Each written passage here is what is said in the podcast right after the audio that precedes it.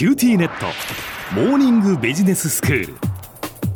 今日の講師はグロービス経営大学院の村尾恵子先生です。よろしくお願いします。よろしくお願いします。先生今日はどういうお話でしょうか？今日は失敗を乗り越えるということについて考えていければなというふうに思っています。ああ失敗を乗り越える。これはね 大変なことだなと思います。失敗するとどうしてもねああってくじけますからね、そうなんですよ。でやっぱりこれね、失敗を乗り越える力が高い人と、まあちょっと逃げちゃう人みたいなのがいるんですよね。うんでもやっぱり乗り越えていくことによって、こう自分が成長するってことにつながっていくと思うので、ええじゃあどうやったらそれを乗り越えて、さらに自分の成長につなげれるのか、そんなことを考えたいなと思ってます。はい、で、結構私若い頃、あの、旅行会社で働いてたのがあって、ええで旅行会社ってあのお客さんからチケットを発注してキャンセルってなったりとかするのを手続き忘れてたらキャンセル料取られるとかがあるんですよね。はいはい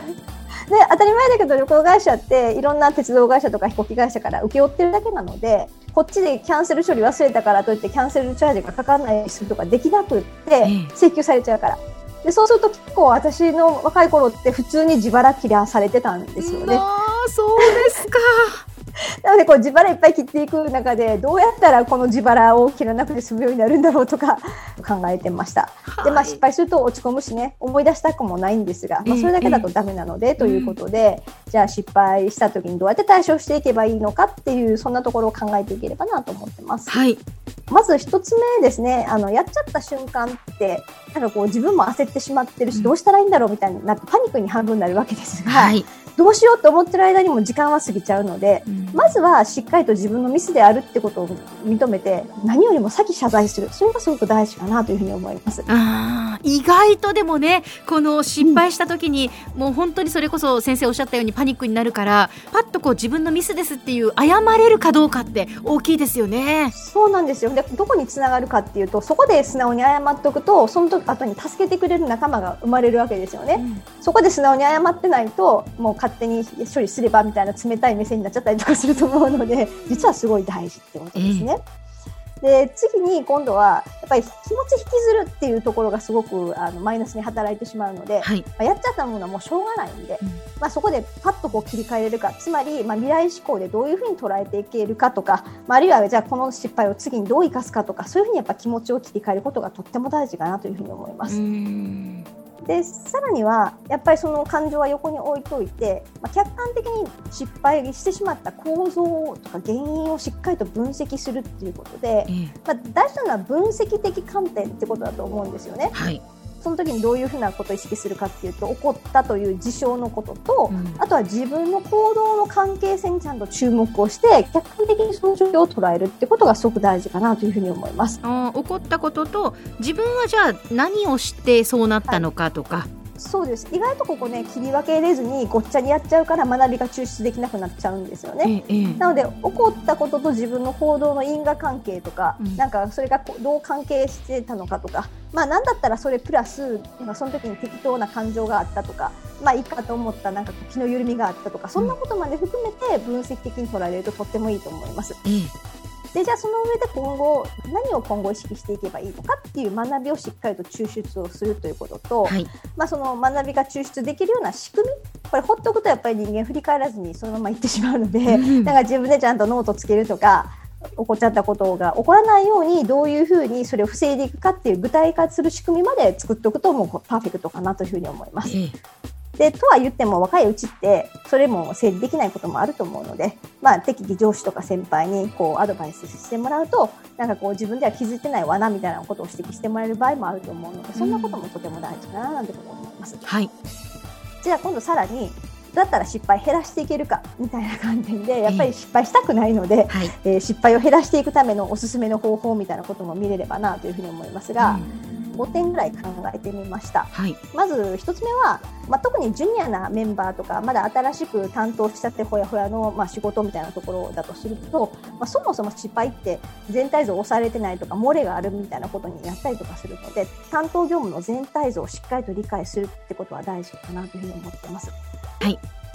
でその上で、まあ、自分自身の知識不足とかスキル不足みたいなことがあるんだったらなんか最近だとね、すごく新しい IT の何かツールを入れてみたいな形で業務のプロセス変わっちゃったって結構あると思うんですよね。まあでもよくわかんないなだともう永遠にわかんないので、まあもうそれはしょうがないから能力開発ちゃんとするっていう覚悟を持って理解をしていこうっていう、そういえば学ぶ気持ちって大事かなというふうに思っています。はいであとはやっぱり失敗をしないっていうまずそういった意識を強く持っとくっていう当たり前なんですが、だから自分の責任をしっかりと認識して確認作業を怠らないってことがやっぱり大事で失敗しない人ってやっぱり責任感強い人が多いんですよね。うんで何回も同じことやっちゃう人ってそもそもなんかそこが緩いというか。えそんなところがやっぱりあると思うので私は失敗しないっていうそもそもそういった意識を持つってことも大事じゃじゃないかなと思います。なるほど、まあ、失敗しないようにその意識を持つその責任を持つっていうこととうん失敗を恐れて何もしないっていうのはまたはい別ですもんね。本当そうおっしゃる通りで自分自身の行動に責任を持って全体像を理解して全ては自分のボールであるっていうそういった意識がすごく大事かなと思います。はい、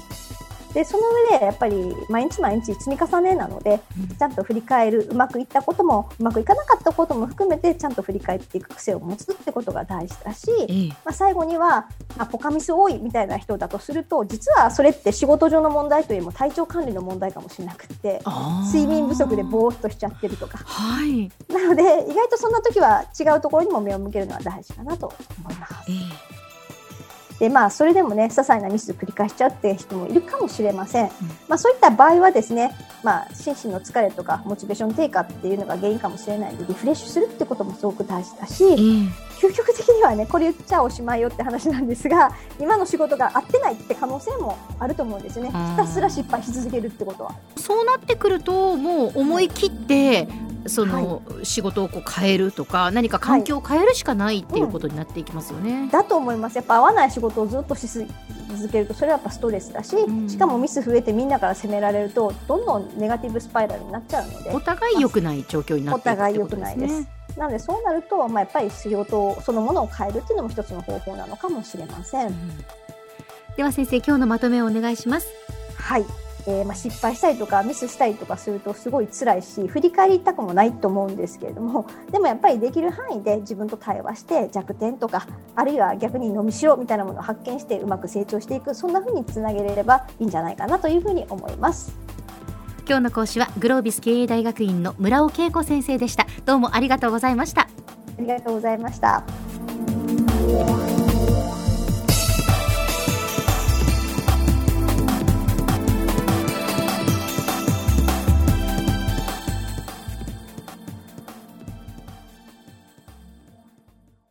QTnet。BBIQ にしてから毎日必ず実家の父と母からビデオ電話がかかってくる。元気？で毎日だからそう変わんないよ。痩せたか？で毎日だからそんなに変わってないって。早く子離れしてくれ。温かさとつながっている。九州のネットは BBIQ